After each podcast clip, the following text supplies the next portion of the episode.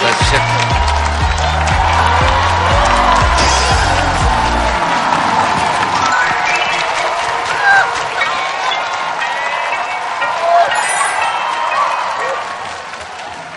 자, 반갑습니다. 어서 오세요. 반갑습니다. 네. 별일들이 좀 많죠, 요새? 네. 여러분들 인생에 있는 별일들을 신경을 써야 되는데 세상을 이렇게 보면 그 우리 사, 자잘한 걱정들을 잊게 해주게 저 사람들이 위에 있는 사람들이 되게 많은 걱정거리를 주나 그래, 네, 그런 생각이 들기도 해요. 작년에 2016년 한 해에는 여러분들이 진짜 큰 일들을 했네요. 그죠? 네, 특히 춘천에서는 특히 특히 춘천에 계신 분들이 고생을 많이 하셨어요. 잘 되겠죠, 뭐, 원래는, 그죠? 무슨 주제로 한번 얘기를 해볼까요? 맨날 즉석에서 정했는데 오늘은 얼핏 떠오르지가 않네요. 음, 춘천이니까 닭갈비를 주제로 한번. 근데 춘천 하면 닭갈비만 생각하는데 그렇지 않죠?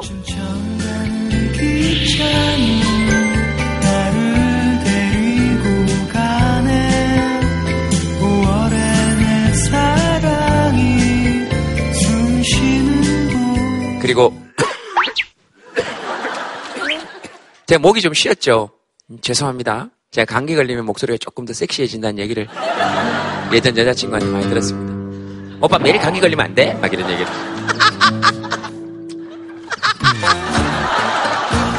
아, 잠깐만요. 이 웃음소리 주인공만 좀 찾아냅시다. 거의 온, 온 지금 여기를. 여기요?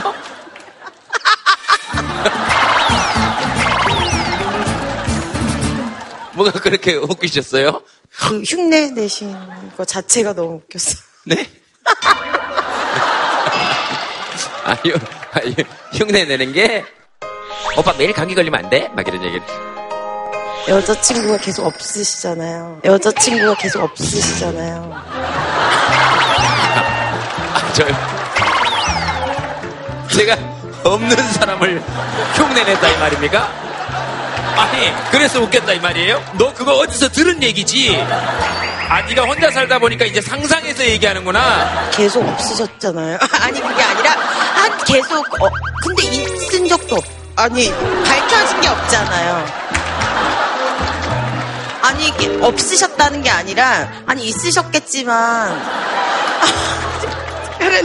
무슨 상상 속에 어떤 용 같은 걸 설명하는 있었어요.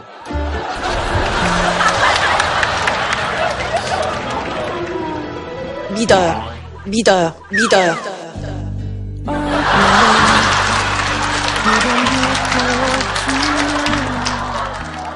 오빠! 감기 걸린 목소리 참 섹시해.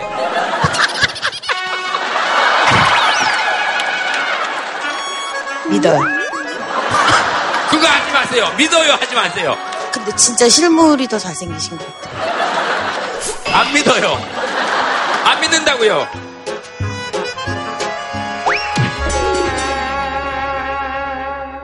제가 제동 씨께 하고픈 말이 있는데요. 네. 제동 씨 드디어 누명을 벗으셨어요. 어느 날 어머님이 김재동 씨 이번에 새로 나온 책을 보셨어요. 그런데 다 보셨다 하더라고요. 사실 별로 안 좋아하시는데 저를요? 그래서 제가 아, 네.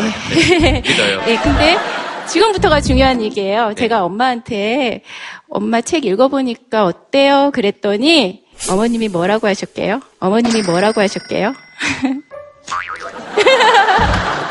아, 오늘 좀 어렵다.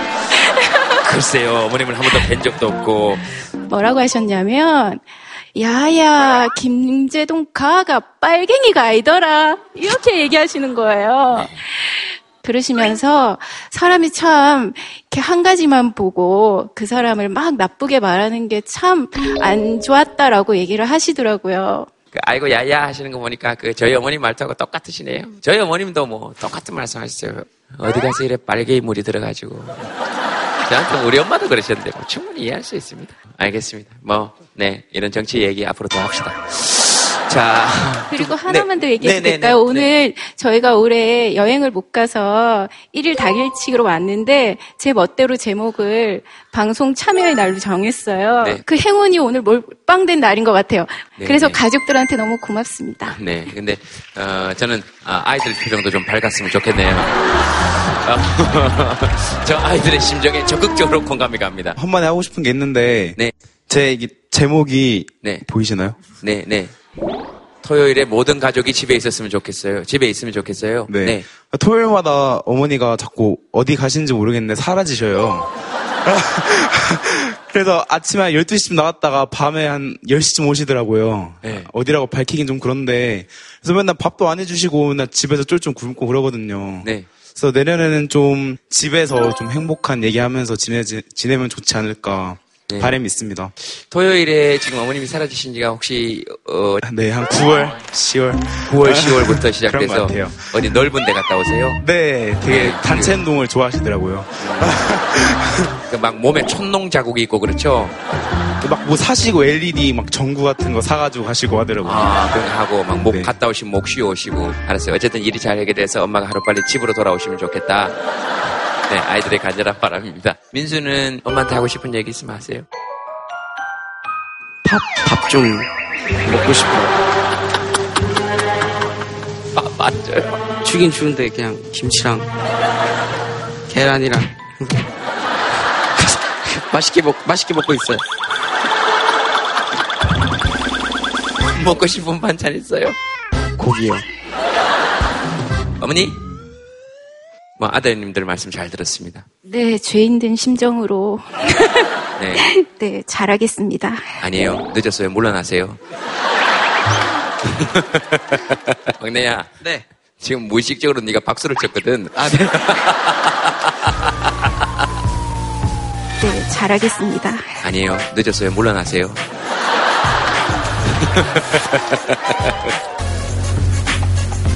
엄마 자랑 한번 하세요. 그래야 이렇게 좀 약간 훈훈하게 마무리되지 않을까요? 우리 엄마 좋아요. 이렇게. 밥 좀 맛있게 해주시면. 네, 지금 자랑하라 그랬거든요. 아, 아, 아, 자랑이요? 아, 네네. 토요일에 집 한번 와서 밥이랑 고기 좀 많이 먹고 싶은, 싶어요. 사랑합니다.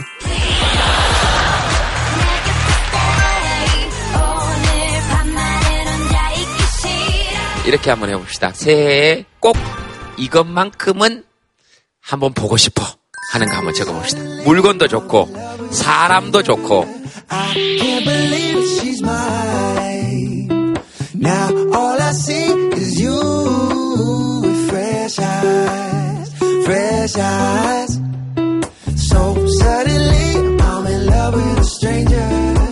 자 한번 들어보시겠습니까?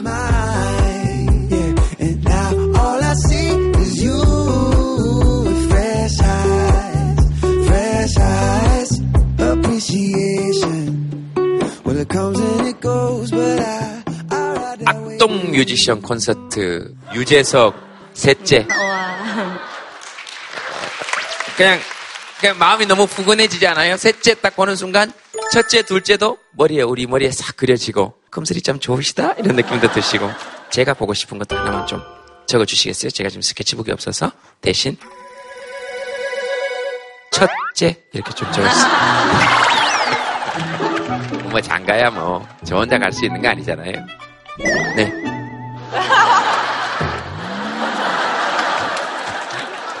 참네.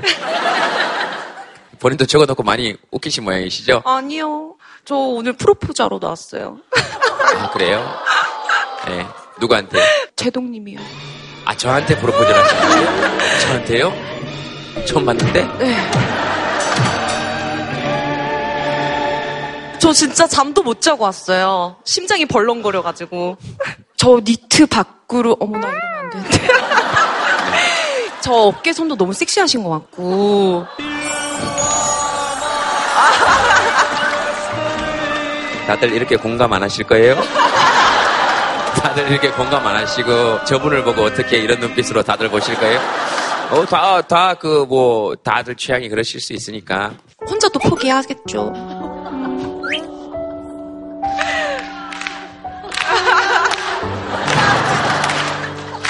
자, 자. 사겨라 사겨라 근데 여기 여기서는 참 박자 못 맞추신 분들이 있어요. 어울린다 어울린다 어울린다 계속 네 글자라 넣기도 힘들고. 저 예, 한마디만 더 해도 돼요? 예, 예, 하세요.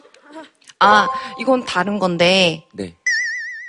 저는 이제 모금 활동을 하고 있어요. 네. 소외계층 아이들한테 그 아이들이 중학교 가고 고등학교 되면은 음. 새로운 시작을 하는 때잖아요. 그때만큼은 이제 많은 분들이 교복을 입었던 우리들이 아이들의 사랑 이모, 행복 삼촌이 되어서 많은 사람들이 너희들을 위해 이렇게 응원을 한단다 말을 해주는 취지로 지금 이제 6년 차 들어섰어요. 근데 이제 혼자 하다 보니까 좀 많이 해주고 싶은데 능력은 그게 안 되니까. 그래서 오늘 홍보 좀 할게요. 감사합니다. 네. 소외 계층의 아이들이라는 단어가 생겨나게 사실 만들면 안 됩니다, 우리가. 그죠? 얼마나 귀한 아이들이에요. 그리고 알고 보면 소외되지 않았다 하는 걸 느끼게 해주는 저런 많은 분들이 우리 주위에 있으니까 사실 소외 어른들도 많잖아요. 그게 꼭 경제가 아니더라도 우리도 이렇게 소외된 듯한 느낌 들 때 있잖아요. 예, 그런 마음들이 좀 잘 모아져서 특히나 무엇인가 지원받는 아이들의 마음이 다치지 않도록 어, 그죠? 성인이 될 때까지 보호해야 될 의무가 국가와 어른들한테 있는 거잖아요. 또 성인이 되면 우리 동료 동료이기도 하니까 그렇게 좀 신경을 많이 써주면 좋겠습니다. 네. 감사합니다. 마르지 않는 월급 통장 좋죠. 마르지 않는 월급 통장. 주로 월급이 딱 들어오면 뭐뭐 빠져나갑니까? 휴대폰 요금 많이 빠져나가고요. 그렇죠. 휴대폰 요금 얼마 정도 나옵니까? 50, 50. 휴대폰 망가졌는데 약정이 너무 많이 드니까 살려놨거든요, 아직은. 네. 그래서 그거 나가고, 지금 쓰는 거 나가고, 그리고 소액 결제. 뭐 옷 같은 것도 그쪽에서 다 사, 사시나 보다. 인터넷 발달하니까 쇼핑하고, 아, 그렇지. 거기서 저 그냥 생활. 콘서트 가면은 찍고, 뭐 그렇겠네. 그리고 또 그 이제 통신비 나가고 또는 뭐 나갑니까? 통신비 나가고, 이제 제가 저희 집에서 그래 엄마 다음으로 가장이라서 생필품? 그렇지, 그렇지. 그런 것 쪽으로 쑥 나가고, 쑥 나가죠. 그리고 집세, 집세. 아, 집에 엄마하고 같이 사는데 집에 집세를 엄마한테 냅니다. 집주인이 엄마고 제가 세입자예요. 어, 그래도 부럽다. 엄마가 월세 올려달라는 얘기는 안 해요? 10만 원 조금 더 얹어달라고 하시는데 네. 따로 용돈 드렸어요. 용돈 얼마 드렸어요? 20만 원. 집세보다 더 드렸네? 이번 달 많이 힘들어요. 이번 달 많이 힘들어요? 눈 떠보면은 잔고가 없어요. 그죠. 눈 떠보면 진짜 잔고 없죠. 바람처럼 통장에 왔다가 그 다음날 보면 바람처럼 나가 있죠.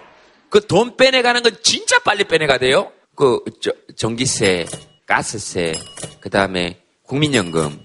연금은 아직은 국민연금이 안 나옵니까? 네 나오는데? 좀 얇아요. 가게에서 내주세요. 아, 사대보험은 그쪽에서 들었구나. 네네네네. 아, 그러니까. 어, 그래도 괜찮네. 편의점 시급 얼마 받습니까? 6,030원이요. 정확히 최저 시급 주네요. 그죠? 네. 내년부터는 6,470원입니다. 그죠? 요즘은 그것도 떼먹는 데가 진짜 많대요. 80매덕인가 부당이득을 남겼다 그러네요. 이거 그런 걸 이제 우리 속담에서 벼룩에 간을 내 먹는다 그럽니다. 최저임금 좀 오르면 좋은데 그죠? 얼마 정도로 오르면 좋을까요?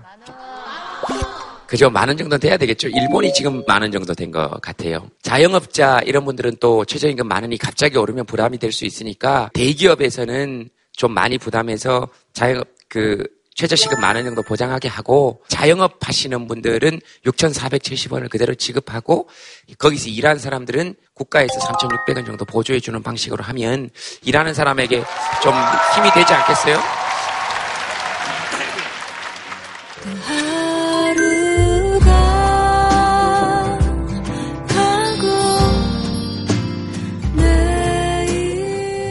저는 초등학교 선생님으로 근무하고 있는데 제 옆에 있는 저희 남편이 자영업을 하고 있어요. 네. 작은 카페를 하게 됐는데 연말 모임 같은 것들도 요즘에 할 만한 분위기가 아니고 이러다 보니까 어 매출이 확 내려가는 거예요. 그래서 그 아르바이트생도 줄여야 되고 아예 저희는 규모가 작아서 없앴어요. 그래서 그 자리를 제가 보조 알바로 학교 끝나면 여기 가서 도와주고 주문을 받고 간단한 메뉴는 만들고 마감 청소를 하고 그렇게 도와주고 가면서 지금 버티고 있거든요. 저희는 둘이 버는데도 그렇게 힘든데 솔직히 온 가족이 매달리건 아니면 외벌이로 그렇게 자영업을 하시는 분들이 얼마나 힘들까 그런 분들한테 힘내시라고 이 위기가 잘 극복되면 그분들한테도 좋은 날이 올 거고 또 저와 저희 남편 한테도 좋은 날이 오지 않을까. 다 같이 행복할 수 있는 대한민국이 되었으면 해서 그 말씀 드리고 싶었어요.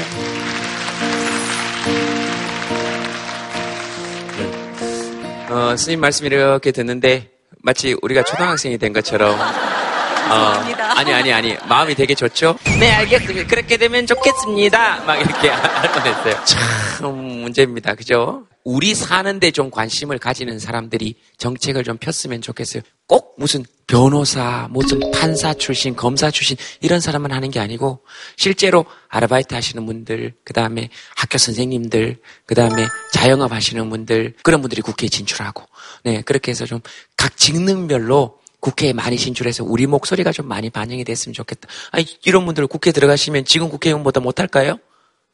아니죠. 국회에 가서 대정부 질문 같은 거 할 때 우리 어떻게 사는지 아세요? 월급이요. 바람처럼 빠져나간다고요. 총리는 그거 아시냐고요. 자꾸 경제 무슨 이런 얘기 하지 마시고요. 그런 게 대정부 질이 아니겠어요? 그렇게 그렇게 될수 어, 있으면 좋겠다. 또 정치 얘기하냐 이렇게 할 수 있는데 뭐 네 그래야 될 것 같아요. 좀 그렇게 해서 어, 우리 사는 게 좀 풍요로워졌으면 좋겠어요. 그죠?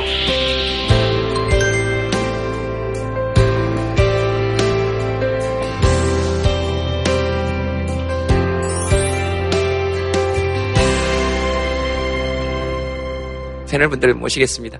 네, 박수로 환영해 주십시오. 어서 오십시오. 네. 네. 오늘 송영석 쌤 모셨고요. 어, 그리고, 네, 김상욱 쌤. 네. 그리고 프로.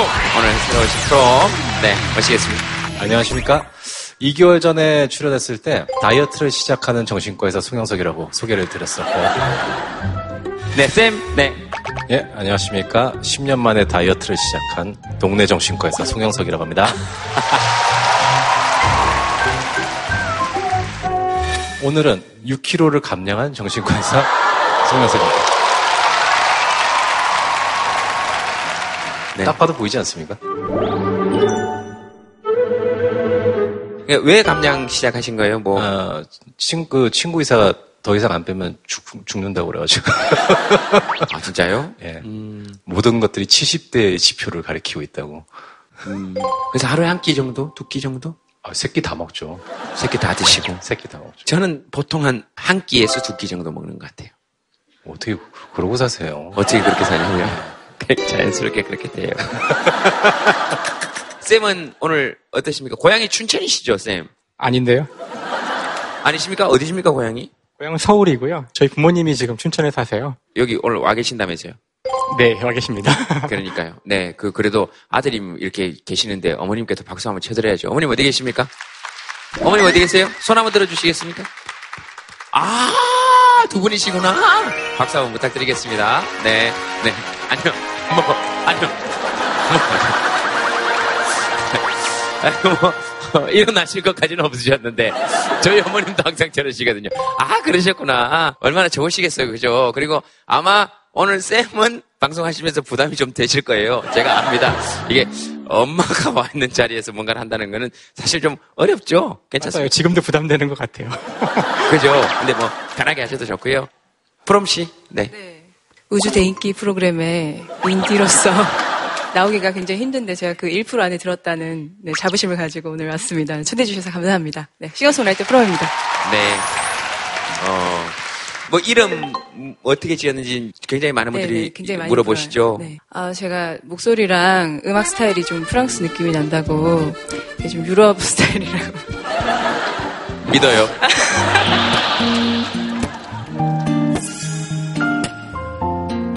우리 박수 쳐도 되죠?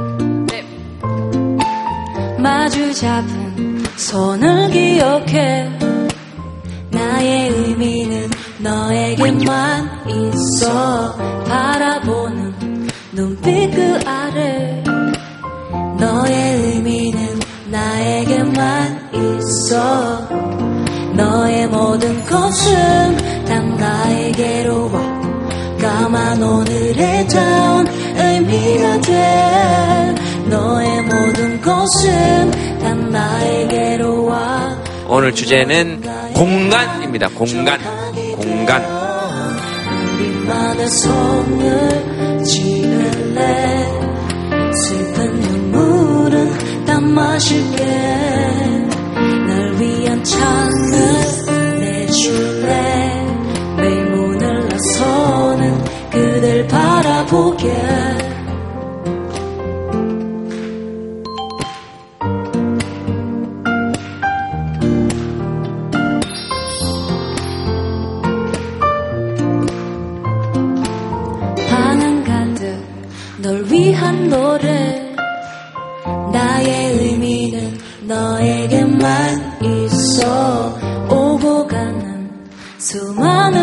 표정 속에 너의 의미는 나에게만 있어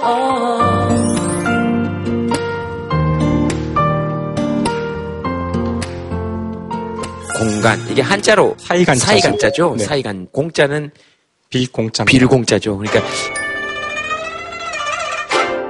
이 공간이라는 단어가 이렇게 그 뜻만으로도 굉장히 철학적이에요. 그죠?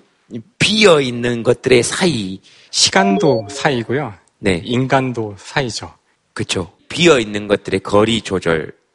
근데 또 비어 있는 것들 사이에 거리라는 게 또 존재할 수 있을까요, 이게? 비어 있는 것들 사이에 거리라는 게 또 존재할 수 있을까요, 이게?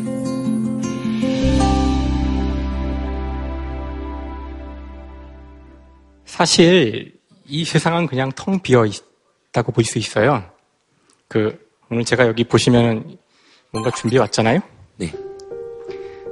저희가 사는 이 지구가 요만- 요만하게 작은 먼지라고 해볼게요.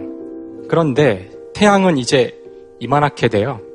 여기 태양이 있다 그러면 지구는 여기로부터 여섯 발자국쯤에 있습니다. 하나, 둘, 셋, 넷, 다섯, 여섯. 여기 지구가 있고요. 이거 말고도 행성이 수금지화 쭉 해서 태양계 마지막 행성이 해왕성이죠. 해왕성이 어디 있냐면은 이 스케일에서는 제가 아까 들어오다 보니까 저기 도서관이 있더라고요. 한림대학교. 거기가 태양계의 마지막 행성이 있는 곳이에요. 그럼 그 다음부터는 아무것도 없어요.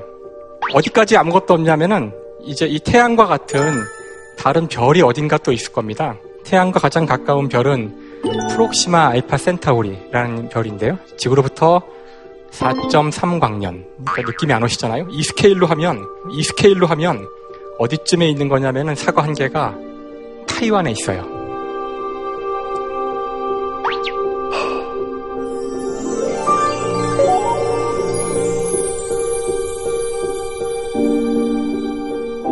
그러면은 지금 보세요. 여기 사과 하나 있고 먼지가 몇 개 있고요.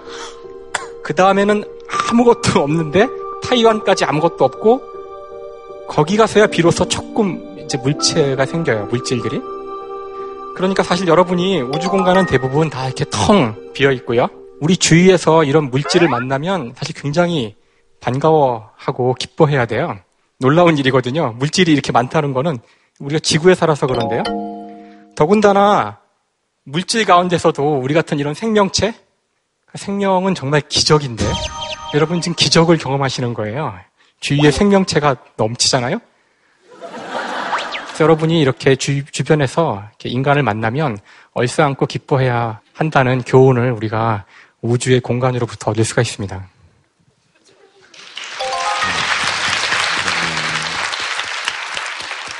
뭐 하세요? 다들 얼싸안고 기뻐하세요. 이 화해하기 이렇게 좀. 어, 그러니까 이거 얼싸안고 기뻐해야 될 일입니다. 거의 텅 비어 있는 공간 속에서 우리 요렇게 요렇게 부모의 인연으로 만나거나 아니면 이렇게 사회자나 패널의 관계로 만나거나 이런 건 사실 기적 아님. 사랑하는 사람으로 만나는 건 더 마음 아프시겠어요.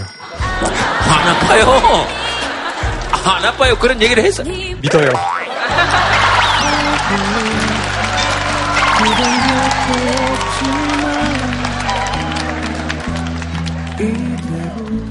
지구가 지구를 밟은 것 같아요. 아니요, 아니요, 아니요. 봤어요. 지구를 밟았나? 우리 사는 것도 거의 그렇죠. 이 인간의 심리도 우리가 공간이라고 하는 것들이 나와는 별개의 존재라고 생각하기 쉬운데 사실 왜 우리가 자동차를 타면은 자동차 우리 몸이라고 느껴지잖아요. 그래서 누가 옆에 툭 치면 큰일 날 것 같고. 그래서 사실은 우리가 사는 집이나 우리가 자주 있는 그 공간이란 건 내 몸의 연장선에서 생각하게 됩니다. 그래서 이 공간이 내 심리적인 내부 세계하고 상당히 유사하면은 마음이 굉장히 평온하고요. 그 다음 이 세계가 너무 이질적이고 나를 속박하는 것처럼 느껴지면 그 공간이 오히려 나를 제약을 하죠. 그러면서 그 공간이 나한테 영향을 주기도 하고 내가 그 좋은 공간을 찾아서 헤매기도 하고 그런 현상을 보일 수 있죠. 공간이 따뜻해야 되네요. 이렇게 딱 들어서는 순간 이렇게 뭔가 자기를 편안하게 해주는 데가 있고. 공간이라는 게 진짜 물리적으로 딱 있어야 되는 게 아니라 아무리 엉망진창인 공간이라 하더라도 자기에 맞춰서 그 물건 같은 걸 잘 배열하잖아요. 그러면 자기한테 맞는 심리적 공간이 돼버려요. 그렇죠. 자기가 그 공간에 대한 통제력을 가지고 있으면 여러분 한번 적어보시겠어요? 내가 제일 좋아하는 공간.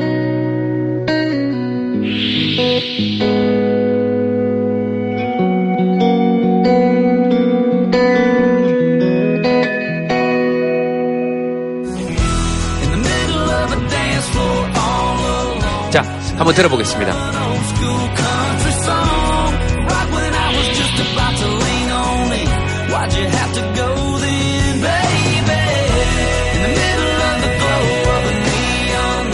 극장 편하죠. 극장.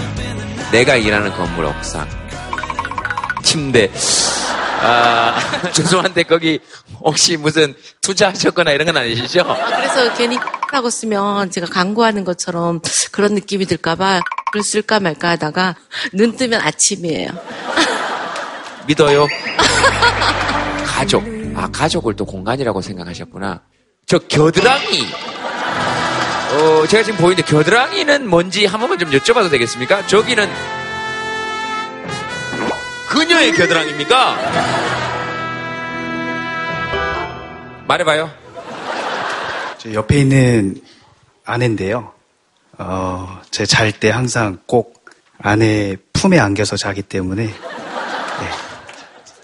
겨드랑이라고 적었습니다. 부럽나요?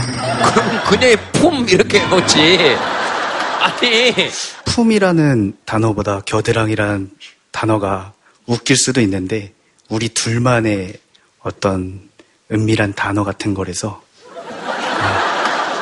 저는 그 서로 귀 파주고 그랬거든요. 그러니까 그 귀. 믿습니다. 하지 마세요. 믿어요. 하지 마세요. 믿어요. 하지 마세요. 지금부터 하지 마세요. 하지 마. 아내분은 뭐라고 적으셨는지. 애 난지 한 한 달 정도 됐거든요.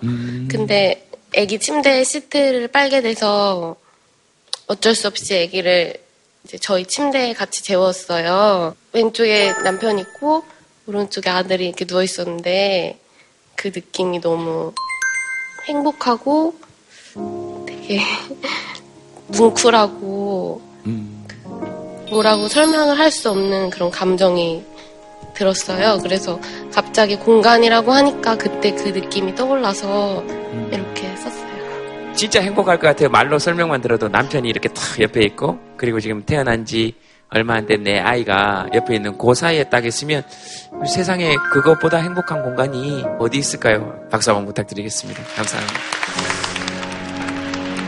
여러분 게스트 모시겠습니다. 아, 지난 일인데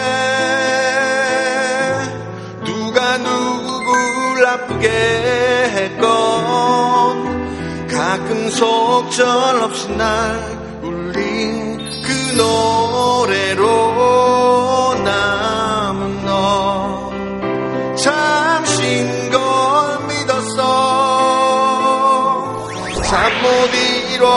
뒤척일 때도 어느덧 내 손을 잡아 하림 씨는 어떤 공간이 제일 따뜻합니까?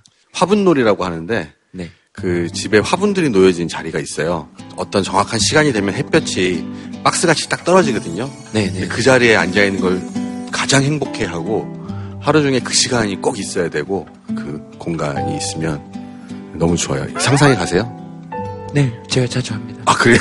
어떤 사람들은 햇볕이 네. 이렇게 움직이잖아요. 네. 움직일 때마다 이렇게 조금씩 옮겨가는 그 재미가 있어요. 만약에 시간이 좀 많으면 3시간이고 4시간이고 거기 앉아서 책도 보고 뭐 일도 거기서 하고 뭐 그런 식으로 계속 있는데 굉장히 그때가 행복합니다. 예, 아주 중요한 공간이고 예. 본인을 식물이라고 생각하는 거 아닐까요? 식물이 된 것 같은 느낌도 들어요. 근데 말을 하네요. 식물한테 말도 합니다. 그 앞에서 악기 연습도 하고 그러는데 식물이 잘 자라요. 그런 얘기도 실제로 있습니다. 그, 예. 식물도 이렇게 감정 표현이 있어가지고 따뜻하게 해주는 음악 틀어주면 거기 그 신경 반응 같은 게 전기 반응이 더 빨리 난다는 얘기도 있어요. 네, 진짜 세 분하고 함께 있는 공간 참 좋네요. 뭐부터 한번 보시겠습니까? 하림 씨가 선택하시죠. 쉐어하우스 볼까요? 쉐어하우스. 같은 공간 다른 네 명 쉐어하우스에 살아요. 어, 재밌게 이게 시트콤에 나오는 그런 공간이잖아요. 근데 이게 살아보면 또 꼭 딱히 재밌진 않으니까 어쩜 그렇게 어디 가나 나하고 안 맞는 애가 꼭 한 명씩 있는 거지? 그리고 송승헌이 없죠. 그렇지. 그렇지. 송승헌이 없죠. 이제 보통 쉐어하우스 이러면은 왠지 남자셋 여자셋처럼 진짜로 좀 그런 이렇게 되게 로맨스가 펼쳐질 것 같고 취향 맞는 사람이 있을 것 같고 그런데 꼭 안 맞는 애는 꼭 있는데 송승헌은 꼭 없더라고요. 이런 말 하면 뭐 어쩔 줄 모르겠는데 저는 작업실을 옛날에 친구들과 공유한 적이 있었는데 바닥에 머리카락이 있는 게 너무 싫은 거예요. 나는 예 진짜로 그래서 집에 나가라 그랬어요. 아니 머리카락이 너무 많다 바닥에 그래서 나 봐라. 진, 내가 머리카락 있겠니 바닥에. 그러면서 청소를 하면서 결국은 내쫓았죠. 저도 친구랑 살아봤는데 머리카락이 문제가 아니더라고요.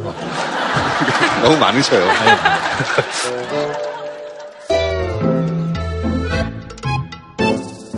어디, 어디 계세요? 쉐어하우스 사시는 분? 어, 저기? 아, 쉐어하우스 사시는 분 오늘 다 오신 거예요? 이 중에 분명히 한 명은 사이 안 좋을 건데. 저희는 쉐어하우스 살고 있는 대학생들이고요. 네. 각자 집은 다 다른데 학교 때문에 춘천으로 모이게 됐고 음. 학교 동아리에서 만나게 됐어요. 그리고 원래는 각자 기숙사에 살거나 자취를 했는데 네. 좀더 사람 냄새 나는 곳에서 살고 싶어서 음. 모이게 됐고요. 집에 이름도 지었거든요. 각자 이름을 네. 따가지고 진원궁이라고 진원궁. 한 명은 없네요? 그럼 진원. 아 원이 두 명이에요. 아, 원이 두 명이구나. 아, 지원 씨, 뭐, 이렇게. 네, 네, 네. 아, 지원 씨가 실제 있어요? 어.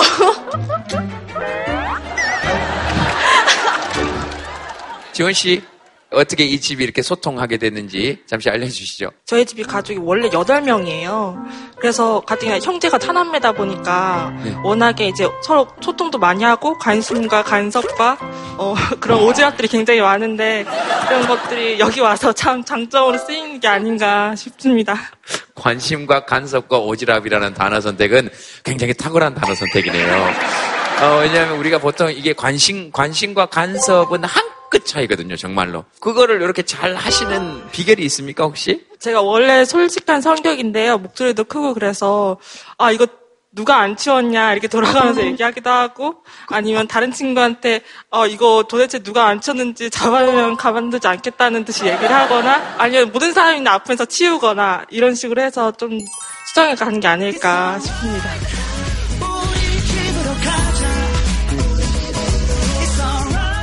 제일 많이 반항했던 사람은 누굽니까? 말로 반항한다기보다는 그런 거 있잖아요. 한 번 고치기 쉬운 습관은 없다고. 맏언니이긴 하지만 제가 연하리 소통하려고 노력하고 있습니다. 주로 뭘 안 하십니까, 그분은? 지금 누군지 어, 밝히지는 말고요. 하림 씨가 가지고 계신 고민이랑 똑같은 고민인데요. 어, 화장실에 있는 그 개체구에 머리카락이 가끔 꼬일 때가 머리카락이 가끔 꼬일 때가 굉장히 아침에 기분 좋은 마음으로 화장실에 딱 들어갔을 때 꼬여있는 머리카락을 보면 제 마음이 참 꼬이고 머리카락이 꼬이고 네 기분이 그렇게 썩 좋진 않아서 스트레스를 받고 있었는데 이걸 제가 그 외에도 잔소리를 좀 많이 하는 편이라서 다른 친구한테 부탁을 해서 단톡방에 얘기를 한 적이 있습니다. 아 우리 모두 머리카락을 치워요 이렇게. 표시나지 않게 촛불을 든 거군요. 네, 단톡방에서. 그렇죠. 그렇죠? 아, 네. 예, 죄송하지만 그 상태로 그대로 유지하시기 바랍니다. 네. 손을 조금만 들어주시겠습니까? 손을 조금만 들어주시겠습니까? 예, 죄송하지만 그 상태로 그대로 유지하시기 바랍니다. 네. 손을 조금만 들어주시겠습니까? 저, 마든님께서는 어, 마든님께서는 어느 순간부터 손가락으로 이렇게 신호를 자꾸 보내시는 것 같은데 동생 얘기를 들으시면서 하시고 싶은 얘기가 있으시면 하시죠. 오늘 처음 듣는 이야기여서 예, 알겠습니다. 아, 그 단톡방에 우리 모두 머리카락을 치워요 할 때 본인 얘기인지 모르셨군요. 네, 저 정말 몰랐어요. 지금 한 번도 얘기 안 하신 분이 계십니다. 저는 맏언니와 같은 방을 쓰고 있는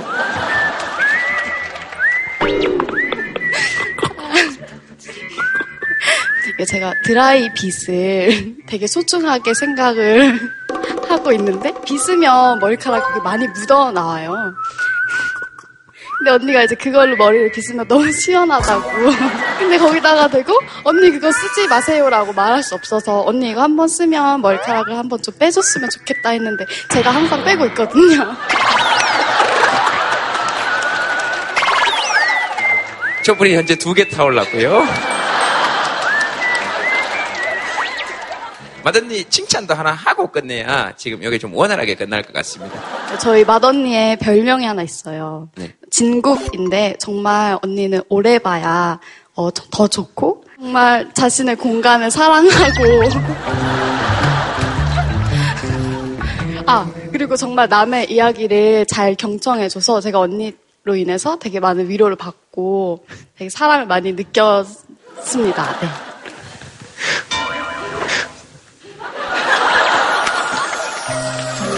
예. 더 없어라고 여쭤보셨는데 더 없다라고 얘기하셨습니다. 자, 어, 혹시 뭐라도 뭐 마음이 상하시거나 아 전혀 없습니다. 오늘 마, 오늘 마치고는 어떤 시간을 가지셔야 오늘은 제 방에서 모이는 걸로 하, 죠 알겠습니다. 아이고, 예, 진짜 재밌게 사는 것 같죠? 또 뭐, 쉐어하우스 또 하시는 분 계십니까? 혹시 여기서도 나도 뭐 비슷하다 뭐 하시는 분 혹시 계세요?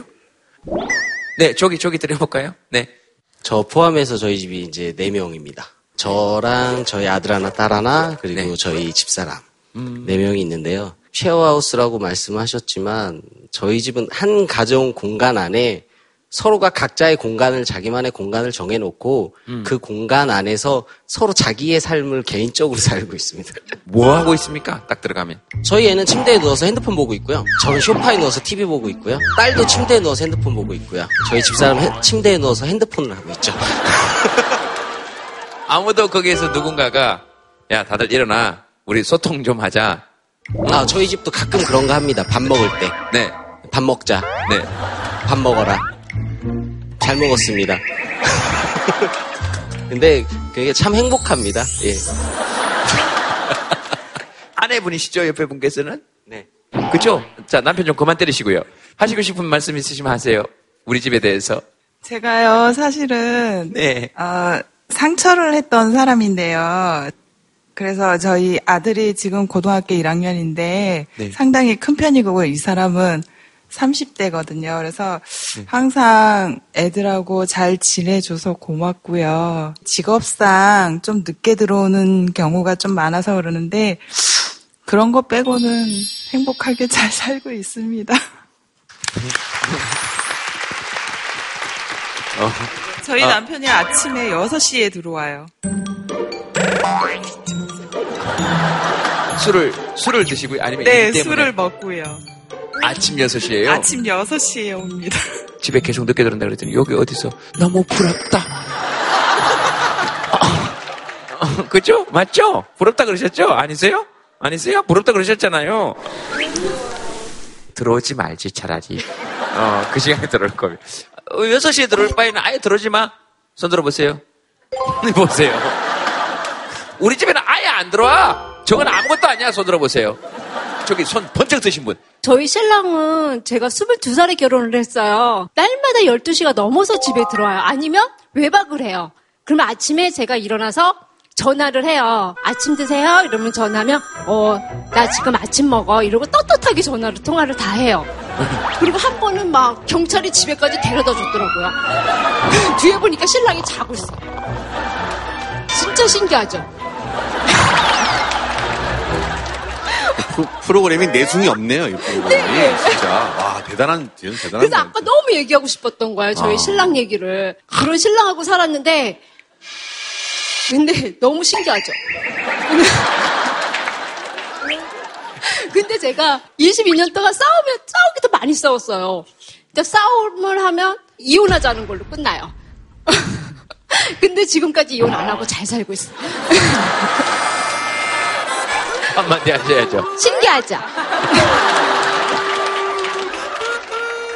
제일 신기한 건 지금 말씀하시는 분이세요. 그래요? 네. 어쩜 저렇게 표정이 밝게 아침에 6시에 들어와요. 그래서 싸움은요, 이혼 소리로 끝나요. 근데 그 다음날 잊어버려요. 신기하죠?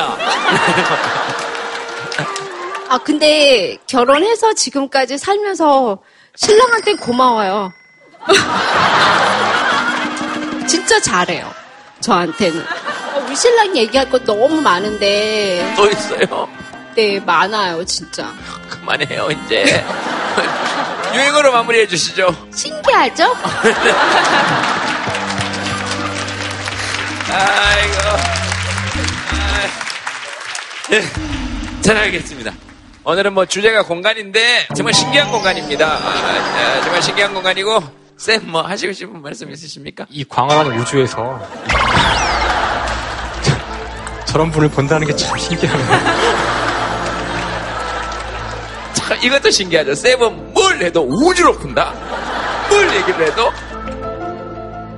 우주 공간은 대부분 다 이렇게 텅 비어 있고요. 그런데 지구가 돌아요.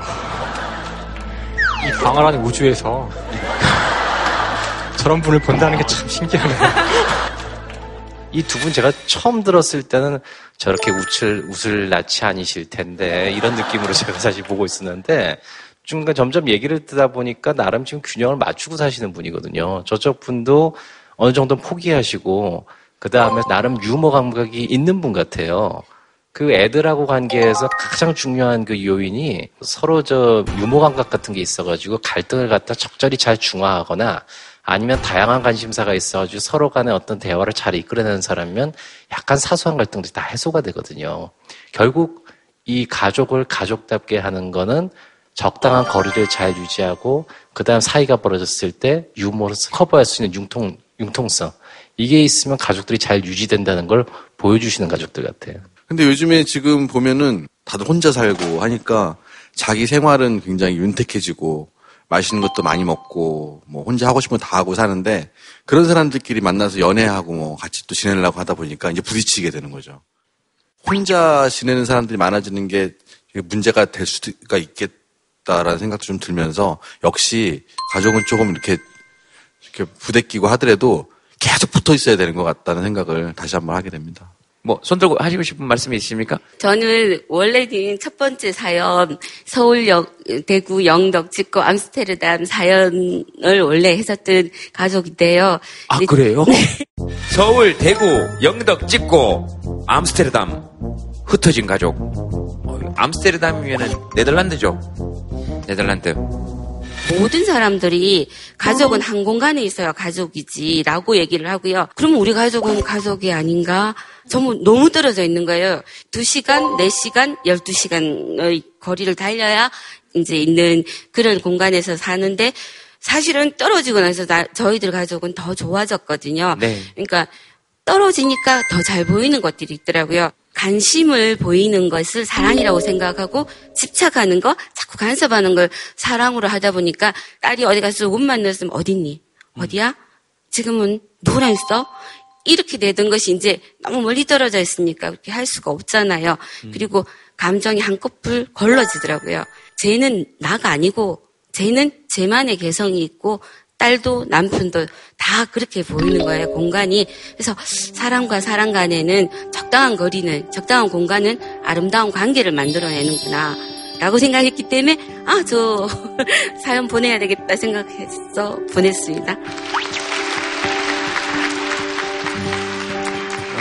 근데 아까 그 말씀도 사실은 되게 좋은 말인 것 같아요. 똑같은 얘기지만 어느 정도 거리가 확보돼야 진짜 보인다. 그- 그건 사실 물리적으로도 그렇잖아요. 우리가 이렇게 너무 가까이서 누군가를 이렇게 보면 이 누군지 모르잖아요. 사실 그렇잖아요. 그죠? 그, 그렇잖아요. 그러니까 겨드랑이에 파묻히면 겨드랑이만 보이는 거 아니에요. 근데 이렇게 어느 정도 보이려면 사실은 조금의 거리 필요한 거잖아요. 집사람 말이 맞기는 맞습니다. 그런데 가족들이 다 떨어져 있는데 그럼 한 공간에 들어오면은 어떻게 됩니까?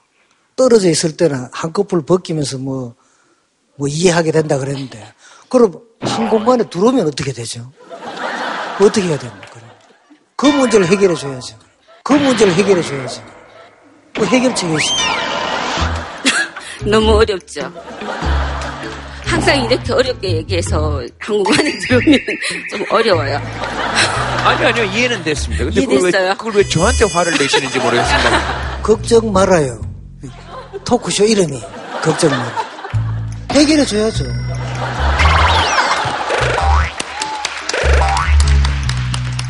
알았어요. 그러면 다음 주부터 제목 바꾸고 걱정하세요. 이렇게 바꾸면 되죠. 뭐. 하세요. 이게 해결이 아니고. 아 걱정하지 마시라는 건데 같이 걱정하자 이러는 거니까 저는 해결은 뭐 못합니다. 우리는 뭐 그렇게 해결 능력도 없고. 그러니까 지금 물리적 거리랑 심리적 거리가 있는 것 같아요. 사실 제가 결혼한 지 18년 됐는데요. 저희 부부가 여러 가지 이유 때문에 8년을 떨어져 살았어요. 그러니까 사실 그러면 굉장히 물리적 이제 거리가 멀어서 심리적으로도 서로 안 좋아질 수 있다고 생각하실 수 있지만 그거를 변명 을 오히려 하려고 물리적 거리를 들먹이는 경우도 많이 있는 것 같아요. 그래서 사실 본질은 심리적인 것에 있는 것 같기 때문에 그 변명으로 활용할 것이 아니라 먼저 마음을 열고 가까워진다면 거리는 충분히 극복하실 수 있다고 생각합니다.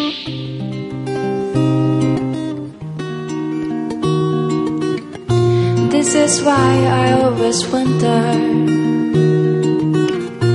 I'm a fond for ugly grass. I always try to not remember, let that forget. This is why I always whisper. When bigger ones are passing by. I tend to keep myself away from these goodbyes. Ties realizing for along the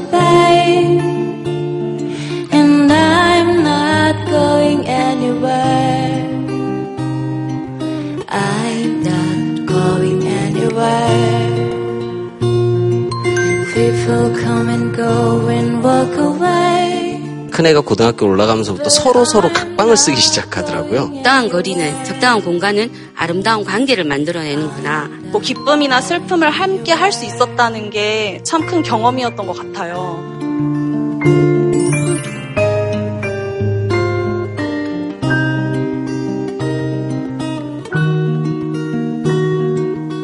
They come and go and walk away. And I'm not going anywhere. I'm not going anywhere. 다음 사연 하나 볼까요? 뭐 프롬쇼를 처음 나오셨으니까 그만 좀 뛰어내려 제발 저거.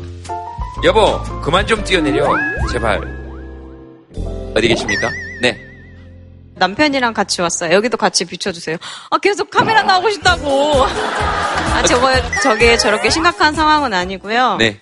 남편이 높고 위험한 곳을 너무 좋아해요. 그래서 연애 때부터 이제 번지점프 하는 게 취미예요. 그래서 음. 번지점프 하려고 전국 방방곡곡을 돌면서 그렇게 했는데 이제 결혼한 후에도 그게 점점 더 심해지더라고요. 근데 제 생각에 그 위험한 공간이 이 사람한테는 좀 편안한 공간이 아닌가라는 생각이 좀 들기도 하고 회사 속에서 생기는 스트레스를 거기서 푸는 게 아닌가 싶기도 하고 그래서 그래 너 한번 해봐라 하고 지켜보, 지켜만 보고 있었는데 근데 이게 문제가 되는 거는 가면 갈수록 이제 저한테 강요를 하기 시작하는 거예요. 너도 같이 해야 돼. 왜? 우리는 부부니까. 부부는 한 몸이니까. 이러면서 계속 강요를 하는 거예요. 그래서 언제 한번 홍콩 마카오 가자 이러는 거여서 거기 왜 가? 거기 볼 거 많아? 이랬더니, 네. 어, 거기는 세계 최고의 번지점프 대가 있거든. 이렇게 말을 하는 거예요. 그래서 나는 못 뛴다. 하지만 네가 뛰는 거 바라봐 줄 수 있다. 이랬더니, 너 안 뛰면 여행 못 간다. 이런 식으로 너무 극단적으로 가는 거예요. 그래서 네. 저는 이제 남편 이해해 줄 수 있고 이렇긴 한데, 어디까지 이제 이 사람의 위험한 취미 활동을 이해해야 되고 제가 어디까지 맞춰가야 하는지 사실은 그게 너무 궁금해서 저기 심리사 선생님한테도 심리사 선생님한테도 물어보고 싶어서 심리사. 아니에요? 아닌가 봐요. 아, 제가 정신과 의사는 들어봤어도 심리사는 또 처음 들어봤네요. 네, 심리사와 지금 옆에 저분은 얼핏 보면 주술사처럼 보이잖아요. 주술사 치고 뭐 뛰자 그러시는 건 좀 그런 거 아닙니까? 뛰기 싫다시는데? 근데 부부는 일심 동체를 믿거든요. 네. 아 그리고 저도 이제 바이킹 같은 것도 원래 못 탔었거든요. 근데 뛰어 보니까 그 다음부터는 뭐 그런 것들이 되게 우스워지더라고요. 와이프도 약간 고소공포증 같은 게 있는데 그런 걸 같이 극복해보는 것도 나쁘진 않을 것 같아서 그리고 부부가 같이 갔으면 같이 가야죠. 네. 네. 알겠습니다. 그, 제가 홍콩 마카오 그러니까 생각이 나는데 제가 거기 갔었습니다. 제가 유일하게 출연진 중에 거의 못뛴 사람이에요. 그래서 저는 아내 심정을 이해합니다. 거 가서 뛰라 그랬는데 도저히 못해서 대신 거기 올라갔어요. 제일 높은 그 처음 꼭대기 있죠. 알죠? 꼭대기 여기 걸고 올라간. 제가 거기 세계에서 제일 높은 탑인가 뭐, 뭐 그랬어요. 그 인간이 올라갈 수 있는 거기 올라갔습니다. 올라오고 나서는 고소공포증 극복되셨나요? 아, 저는 그 말도 믿지 않습니다. 고소공포증은 높은데 올라가면 갈수록 더욱더 생긴다고 저는 생각합니다. 그러니까 아내 마음을 좀 이해해 주세요. 데리고 와서 땅에서 이렇게 기다리라 그러세요. 그래서 쫙 내려오면서 이렇게 야매! 그러니까 얼마나 좋아? 야매! 옆에 있는 사람한테 아 하지마 하지마 너 아! 그레이지 신기하죠? 이렇게 물어보면서 아 그렇게 하면 되지 뭐. 그 같이 가자 그러고 이런 건 너무 부러운 일 아니에요? 뭔가 같이 해보고 싶고. 그거는 자기가 좋아하는 엄청나게 매운 음식을 자꾸 와이프한테 권유하는 거하고 똑같은 거예요. 그 사람은 아주 고통에 빠지거나 뭔가 위기에 닥치게 되면 그 스트레스 견디기 위해서 도파민 분- 분출이 되고 그 다음에 내인성 마약 물질 같은 게 나와요. 그래서 기분이 오히려 좋아집니다. 약간의 스트레스를 주면. 근데 이, 이 구조가 잘 돼 있는 사람들은 사실 남자예요. 그래서 남자들은 스트레스를 주면 오히려 신나하고 더 쾌감을 느끼는 경우가 있고 여자들은 해봐야 그게 그냥 통증일 뿐입니다. 그리고 본인도 자기 몸을 해칠 정도로 자기의 강함에 몰두하다 보면 위험한 지경까지 슬슬 진행을 하기 시작할 때가 있습니다. 자제만 하실 수 있으면 사실 얼마든지 즐기셔도 좋은 겁니다. 물론 혼자 하셔야 되겠죠. 남편이 뭐 자꾸 같이 아니면 아내가 이거 같이 하자 그래서 힘든다 뭐 이런 분 계십니까? 아, 아, 네, 네.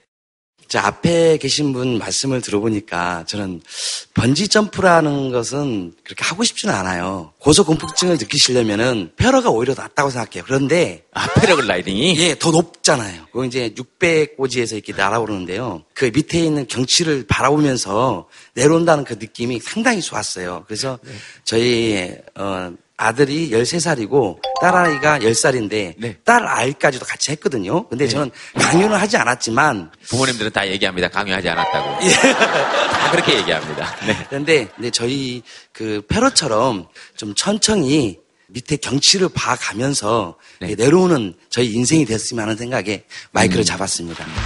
감사합니다. 감사합니다. 아,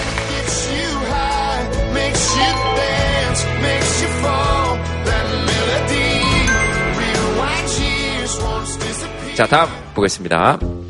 흡연 공간을 늘려주세요. 저는 비흡연자입니다. 어디 계십니까? 네. 왜 흡연 공간을 늘려야 됩니까? 비흡연자신데? 요즘에 길 걸어 다니다 보면 길거리나 건물 입구 앞이나 법으로 하지 말라고 정한 건 아니지만 비흡연자들한테 피해를 주는 흡연자들이 되게 많이 보이더라고요. 근데 흡연 구역이나 흡연실은 엄청 적은데 금연 구역은 엄청 많다고 생각을 했어요. 솔직히 흡연자들이 자기 건강을 해칠 자유는 있는 거잖아요. 그 자유를 무시하고 비흡연자들의 그런 건강을 위해서 금연 구역만 늘려가는 거는 비흡연자랑 흡연자랑 같이 공존하기가 힘들지 않을까? 그런 생각이 들어서 금연 구역만큼 흡연 구역을 늘리면 둘 다에게 좋을 것 같다는 생각을 해서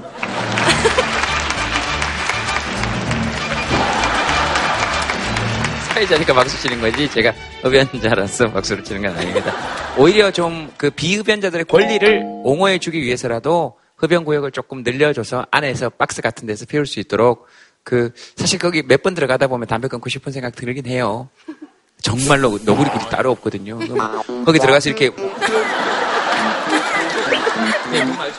김영 씨도 담배 피우세요. 네. 그러면서도 담배를 이못 끊는 제가 너무 좀 싫은 거예요, 사실. 근데 또그 희한해요. 그것도 일 마치고 한 대 피우는 또 재미가 있기도 하고. 저도 어제 바로 골목길에서 이렇게 남자 두 분이 이렇게 담배를 피시면서 쭉 가시는데 그 골목길에 이제 모든 동네 주민들이 다 일렬로 서가지고 그 바람의 방향을 피해서 일렬로 막 이렇게 하면서 가시더라고요. 그래서 저분들은 지금 저 상황을 모르나?라는 생각 때문에 되게 화가 났었거든요. 그런데 어떻게 생각하면 저 지금 얘기를 하는 거 들으니까 진짜 필 데가 없나?라는 생각도 들어서 좀 되게 미안하다는 생각도 좀 들긴 하네요. 음. 근데 저분의 발상은 참 그래서 마음이 마음씨가 곱네요. 막 안 돼요 이게 아니라 그렇지, 흡연관 눌려 달려는 저런 발상은 정말 예. 그러니까 그러니까 끊고 싶은 생각이 든다니까요. 저는 담배를 금연을 계속 시도하고 있어요. 요즘에 딱 끊어보기도 했다가 금연 보조제도 막 껌도 씹어봤다가 근데 요즘 쓰는 방법은 말씀드리면 네. 담배 끊겠다는 생각을 하지 않, 안 아예 안 해버리고 그리고 가끔 피기도 해요.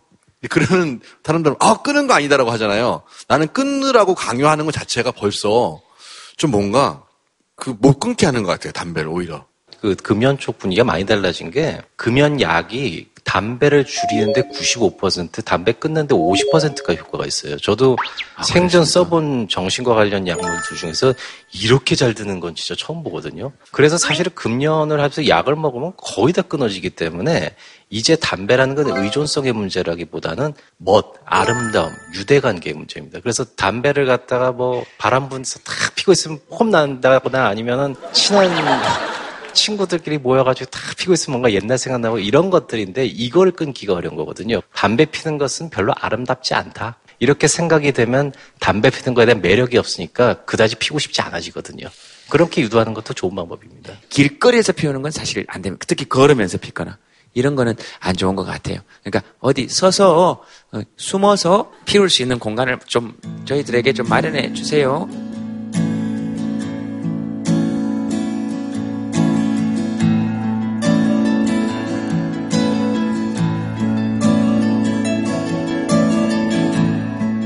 진짜 공간에 대해서 뭔가 생각을 하게 되는 때가 저는 비행기 아닌 것 같아요. 비행기 안에서 보면 오랜 시간 갇혀 있잖아요. 근데 바로 여기서 밥 먹고 다들 이렇게 여기가 바로 화장실이에요. 네. 근데 진짜 종이장 같은 판넬로 막혀 있는데 이 안에 들어가면 모든 걸 다 할 수 있거든요. 그렇잖아요. 그게 사람이 되게 희한하다는 생각을 들었고 좁은 데서. 그리고 또 하나는 저는 뒤, 뒤쪽에 앉아서 싼 데 앉아서 가지만 앞에 지나가면 다리 쭉 뻗고 앉은 자리가 있잖아요. 거기 지나가다 보면 아 나는 저 자리 언제 타보나 하는 생각이 약간 문득 들어요. 공간이 그 비싼 거잖아요. 그 엄청나게 비싼 공간을 우리는 다 가지고 있거든요. 집에 그 침대도 있고 소파도 있고 공간이라는 게 엄청나게 비싼 거구나. 라는 생각을 하면서 예, 갔다 와서 집안 청소를 막 하면서 그 생각을 했거든요. 비행기. 저도 비행기 타고 가끔 그런 생각을 집에 가면 똑같은 생각이었어 진짜. 우리 소파에 왜 이렇게 이렇게 누워가지고 막 팔 벌리고 와 맥주 먹고 와 그거 10시간 하면 500만 원인 거예요 비행기에서. 그죠? 그래서 집에서 마음껏 혼자서 있어봤어요. 가자! 속살을 떠내! 그리고 막한 5시간 놀고 500만 원 벌었다 이렇게 생각한 적이 있었거든요. 비슷한 생각을 하는 그 거예요. 생각 했어요. 네, 진짜로. 저는 지금 무슨 생각하냐고 해오냐면 그 초면에 실례인데 그죠? 그래서 집에서 마음껏 혼자서 있어 봤어요. 가자! 속살을 떠내! 그리고 막한 5시간 놀고 500만 원 벌었다 이렇게 생각한 적이 있었거든요. 그러니까 비슷한 생각을 하는 그 거예요. 생각했어요. 예, 네. 진짜로. 저는 지금 무슨 생각하냐고 해오냐면 그 초면에 실례인데 비행기에서 사고 치신 분 있잖아요. 예, 그분하고 좀 많이 닮으신 것 같다고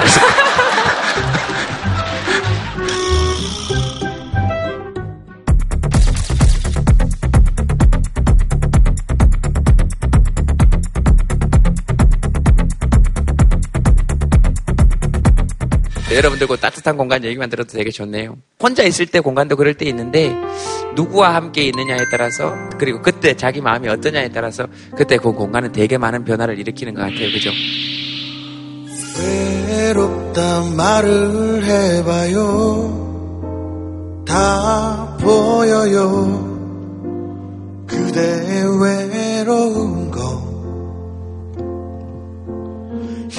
힘들다 말해도 돼요. 괜찮아요. 바보 같지 않아요.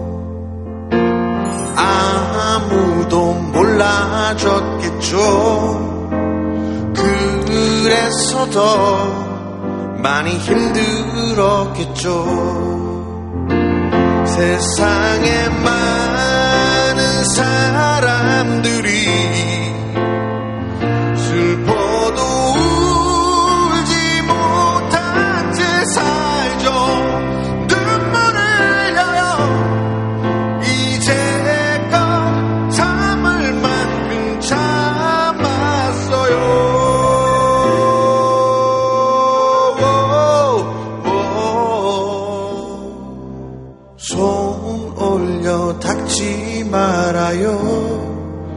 그저 흘러갈 대로 멀리 떠나가도록.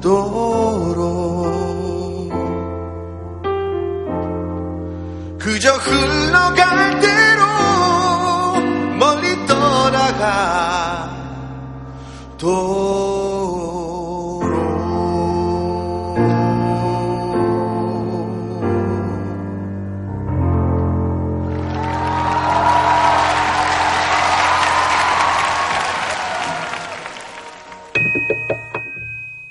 JTBC